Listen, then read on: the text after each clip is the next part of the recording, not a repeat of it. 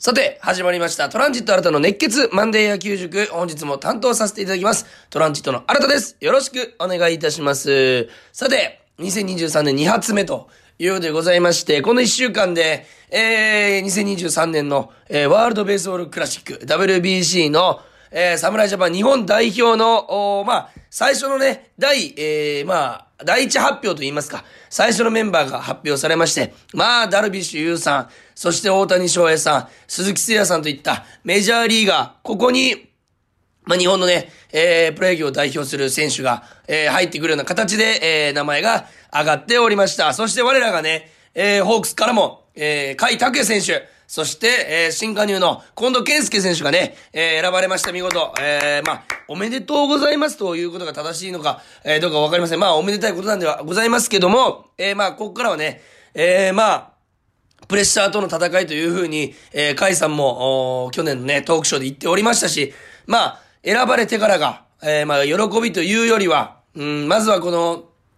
そのプレッシャー、勝たないといけないというところ、日本を背負うプレッシャーの方が、まあ、ほぼ、10割を占めてるといったようなね、言い方も改ざんされておりました。えーここからね、かなり厳しい、えー戦いがね、始まっていく、えーアメリカも今回は本気ということで、かなりね、いいメンバーを揃えてきてると。えーまあ、昨日のテレビなんかでもね、落合さん、この、えーまあ、各か、勝つ確率は、まあ、えーまあ、五分五分と言ってった方がいいのかな、というような発言もされておりましたから、えー本当にね、難しい戦いになってくると。その中を勝ち抜いていく、メンバーがね、え栗山監督が選んでいくといったような、感じでございます。まあ、あの、福岡からはね、あの、DNA の今永、え投手、福岡のね、北筑高校出身でございますけども、おもう選出もありますし、本当にこの楽しみなメンバーが選ばれました。えー、まあ、かなりね、この、重量打線、えー、日本の重量打線、どういう風な打順を組んでいくのか、というような話もされております。村上宗隆選手も、えー選ばれております。ただね、この柳田さんがね、あの、出場辞退という報道がありました。えーまあ、今シーズンに向けて、えーまあ、調整を優先したいという言葉もありますけども、えーまあ、どんな選手が選ばれたとしても、ね、我々全力応援、していくのみでありますし、特にね、このホークスの選手が、えーたくさん選ばれることを、まあ、願っていると言いますが、結局やっぱり、ホークスの選手が活躍したら、えー嬉しいですし、この、ホークスのメンバーから、えー優勝の立役者が、えー出るような、そんな WBC をね、えー期待して見ていきたいなと。いうふうに、えー思います。まあ、山本由伸投手なんか、えーもう選ばれてます。佐々木朗希投手なんかも選ばれてます。この、やっぱり、日本を代表するようなピッチャーが選ばれるということで、かなり試合は楽しみになってきます。えーそこで、なんか僕がね、この WBC 注目するポイントを一つ挙げさせてもらいますと、やっぱり、えー日本と、えー、まあ、メジャーリーグ、ー外国のチームの僕の一番の違いは、やっぱりこの、僕が思う一番の違いは、やっぱり投手力だと思うんですね。やっぱりこの、まあ、丁寧で、精密機械のようなコントロール、そして丁寧な投球をしていって、球種も多い。で、ストレートも世界レベルで速くなってきていると。といったところで、やっぱりこのピッチャーがどれだけ世界を封じ込めてくれるのかと。普段の投球をしていれば必ず日本が負けることはないですので、絶対勝ちますので、やっぱりこの普段の日本プロ野球界でのパフォーマンスを発揮してくれたらなというふうに、えーそこを期待して、えーいますし、やっぱりこの、山本由伸さん、えー佐々木朗希さん、えーそこら辺含めて、あの、えーまあ、ピッチャー陣、えーが、えーまあ、結構俺圧勝してくれると思っていますので、その実力を発揮して、えーまあ、ファストボール、速い球から、細かい、えー変化をする変化球、どれほど通用するのか、ここが、えー鍵になってくるんじゃないかなというふうに思います。もう日本は守備は硬いですから、やっぱりこの守りのミスを出さずに、えーやっぱりこの、勝ち抜いていくことが大切だと思いますんで、守り勝つ野球。えーやはりね、初めて対戦するバッターなんかは、えーまあ、向こうの、こっち側のね、バッターとしては、えーアメリカとか、他の国のピッチャーはほとんど初めて対戦しますんで、そこを捉えるっていうのはなかなか難しくなってくる。ってなると、やっぱりこの大量得点というよりはロースコアの試合が、えーまあ、ベスト8以上、ベスト4以上、特にアメリカラウンドとかではね、えー増えてくると思いますんで、そこを勝ち抜くために、えー投手力の強さを見せつけてほしいなというふうに思います。やっぱり野球は、ピッチャーが7割から8割占めてますんで、そこに原点立ち返って、またそこに注目して、えー WBC 応援していきたいなというふうに思います。さあ、今日はですね、えー、まあ、今日はというか今日も、えー、一つのことにね、マニアックに注目して、えー、お話ししていきたいんですけども、今日もね、えー、メールいただいておりますんで、その方のメールを、に回答する形で、えー、進めていきたいなと、かなりね、えー、まあ、いいメールといいますか、えー、いい着眼点、えー、でメールをいただきましたので、えー、それについて解説していきたいと思います。それでは、今日も、えー、始めていきましょう。プレイボールトランジット新たの熱血マンデー野球塾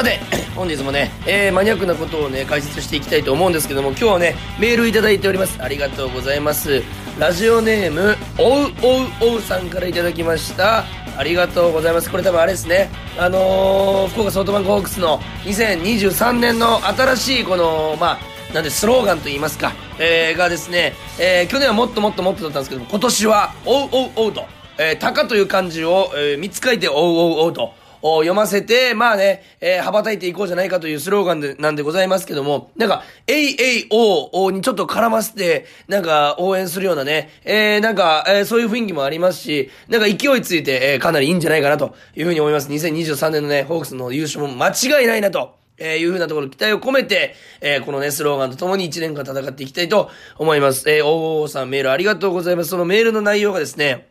えー、野球の試合には、ファーストコーチャー、あまあ、ファーストコーチと、えー、三塁コーチャーという二人が、えー、一塁と三塁の横に、えー、立っていますが、この方々って、なんかどのような働きがあるのでしょうかというようなメールをいただいております。ありがとうございます。確かに野球の試合を見ているだけだと、やっぱりこの打った投げた、走った守った、えー、もしくは、点が入った。まあ、9人ないし、えー、2チームで18人の選手ばかりをね、こう見てしまう。それはもちろん当然のことですし、えー、その方々が主役のプレイヤーでありますから、えー、それはね、あの、いいんですけども、えー、このね、ファーストコーチャー、サードコーチャーにはとてつもないぐらい、すごい役割があるんだよというのをね、今日はね、ちょっとね、教え、お教えできたらなというふうに思います。とても大切なね、役割を実はこの、えー、二人は担ってます。特に、三塁コーチャー、本当に、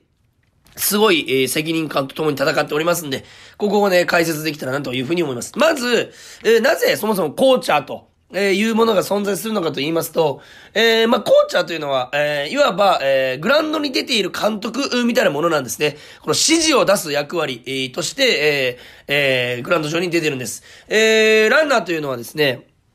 走っていますと、必ずしも全部自分の視界の中で、えー、プレーが行われているわけではないと。えー、自分の背中、例えば二塁ランナーが三塁に走っている時にライトに打球が飛べば、えー、そのボールって見えないんですね。それを見ながら走ると遅くなってしまう。そういう時に、三塁コーチャーの指示を仰ぎつつ、例えば、え、腕を振っていたら回れ回れと、ホームに帰れなのか、え、手で両手で止めていたらストップ、走ってはダメだと。あいうようなこと。えもしくは、えー、ランナーがリードしていた時に、えー、牽制を投げようと、ショえーピッチャーがセカンドベースにね、えー、セカンドランナーの牽制で刺そうとして投げるんですけど、その時ショートが後ろからスルスルスルとベースに入っていくんです。タッチするために。その、えー、例えばショート入ったよとか、そういう指示をするために、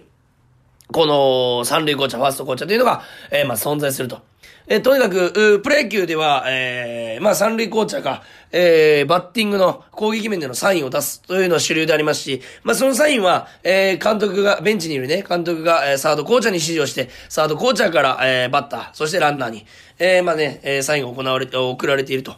言ったような、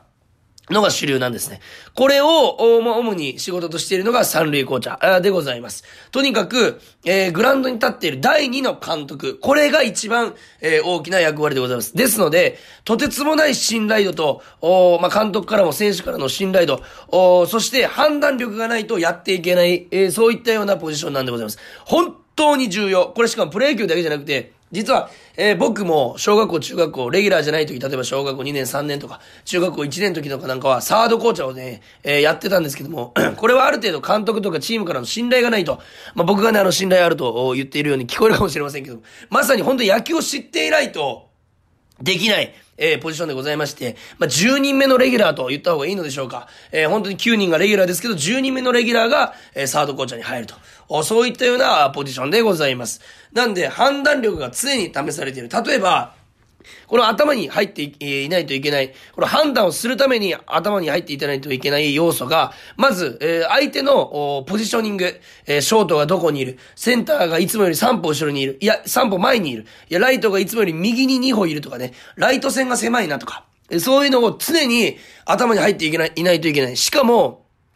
あの、一球一球そのポジションとかは、えー、プレイヤーによって変わってきます。チームによって変わってきますんで、一球一球頭に入れつつ、一球前は、ちょっとライト線が狭かったので、えー、宇宙間に打球が行けば走れる。ただ、えー、この一球は、ライトがちょっと宇宙側に寄ったから、それ以上走、帰ってこれないなとか。もしくは、えー、ライトの肩が弱い、強いとかね。えー、ライトが中継を使うとか、あえー、中継を使わないとか。そういうのも本当に、えー、頭に入っていないといけないんですね。バックホーもした時に、えー、このグラウンドはどれぐらい跳ねるから、その、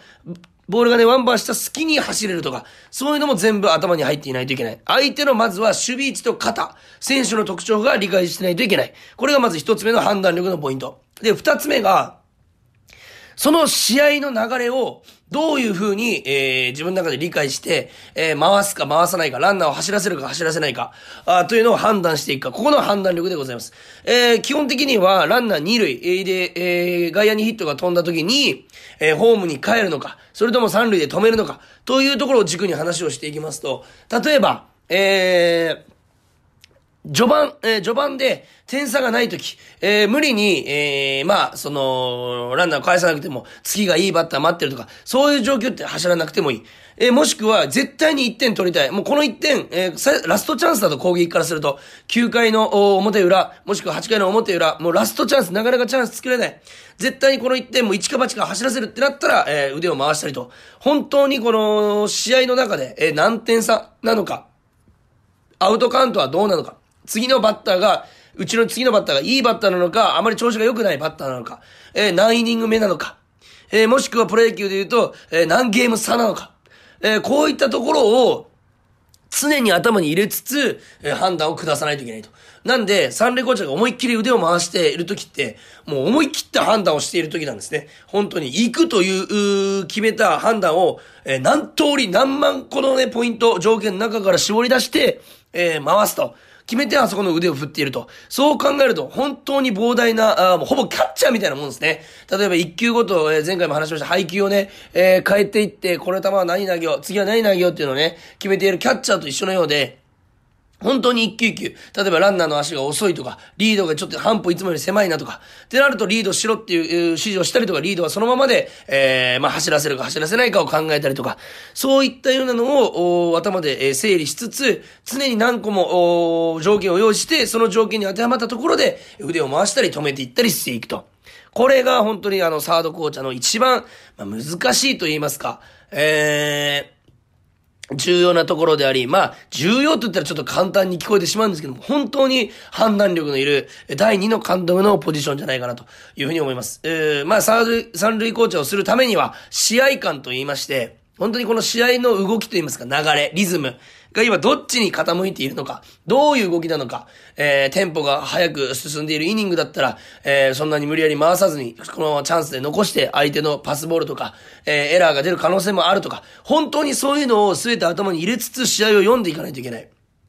もちろんこのサードコーチャーのストップって言った判断をかいくぐって、えー、ホームに帰っていくランナーもいるんです。それは自分の判断でいけると思って自分で責任を取るから。えー、それは別に全然いいんですけども、基本的にはサードコーチャーの指示を、えー、見るんですね、ランナーすべて。え、自分の、え、基本的に二塁から三塁回って帰るときって、すべて自分の背中の方で起こっているプレーなので、基本的に目で見えていない。冒頭でも話しましたけど、目に見えていないと。ってなると、やっぱり、えー、三塁コーチャーの指示を仰がないといけないと。いうことになってくるということでございます。本当にこの一つの判断で、えー、勝った負けた、優勝した優勝しなかったというのが決まってくるぐらい、えー、重要なポジションでございますんで、実は、えー、まあ、第、えー、まあ、10のレギュラーというよりは、本当の真のレギュラーじゃないとここは務まらないと。なので、僕らの、おまあ、高校時代のキャプテンもそうでしたし、甲子園でもよく見るんですけども、三塁コーチャーをレギュラーじゃないキャプテンがやっていたりと、本当にチームメイト、そして監督の信頼がないとやれないポジション、ということになってきます。えー、そして、これランナーが、回るか回らないか、えー、走っていいのか走っちゃいけないのか、という指示以外にも、も、うん、例えば、スライディングの指示なんかも出すんですね。スライディング、えー、余裕でセーフになるからスライディングしなくていい。もしくは、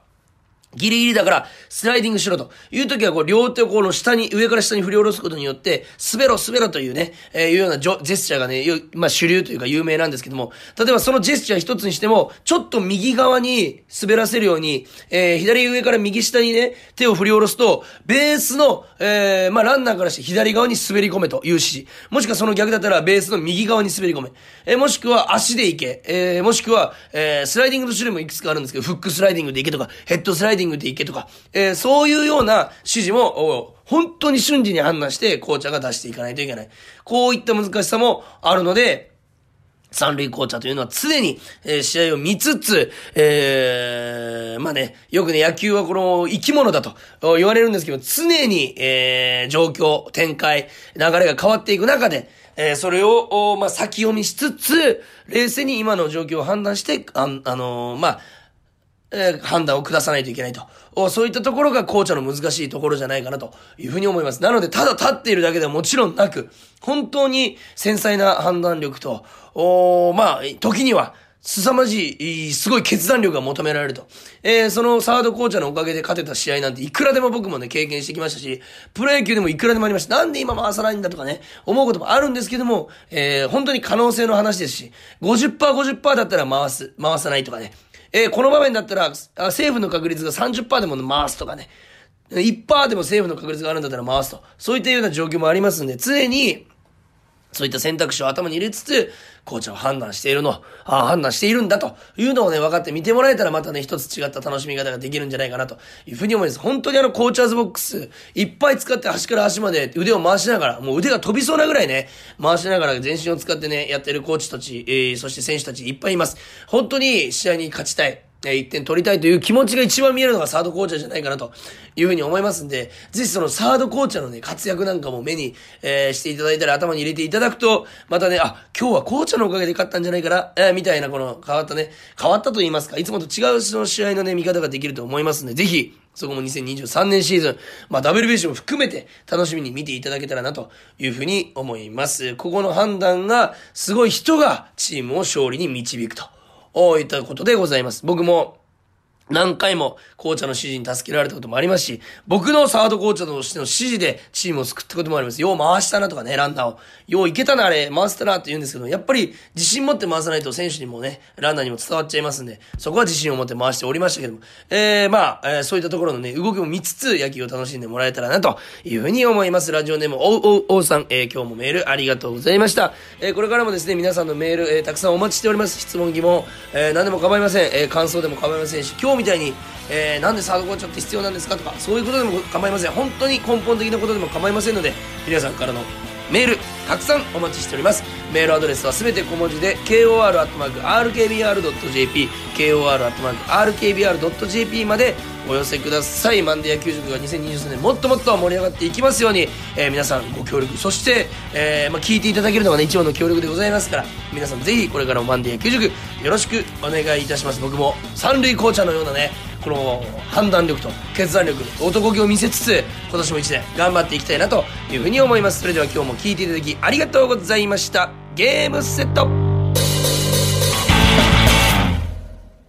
RKB 毎日放送アナウンサーの田畑隆介です。橋本由紀です。RKB ラジオ田畑隆介グローアップでは気鋭のコメンテーター陣が日々のニュースを分かりやすく解説しているコーナーをポッドキャストで配信中です。ジャーナリスト鈴木哲夫さんによる政治明治大学教授飯田康之さんは経済長崎県立大学教授鳥丸聡さんは九州経済毎日新聞論説委員本村由紀子さんは科学。この他にも音楽プロデューサー松尾清さん RKB 報道局の神戸金文解説委員長日経エネルギーネクスト編集長山根佐幸さん。スポーツ文化評論家玉木正幸さん。元 RKB 解説委員長飯田和夫さん。クリエイティブプロデューサー三好剛平さんが毎週さまざまなテーマで今ホットな話題を提供しています。アップル、スポティファイ、アマゾン、グーグルの各ポッドキャストで RKB ラジオで検索してフォローをお願いします。またリアルタイムで番組をチェックしたい方はラジコで RKB ラジオ田畑竜介グローアップを聞いてください。毎週月曜から木曜朝6時半から9時まで放送中です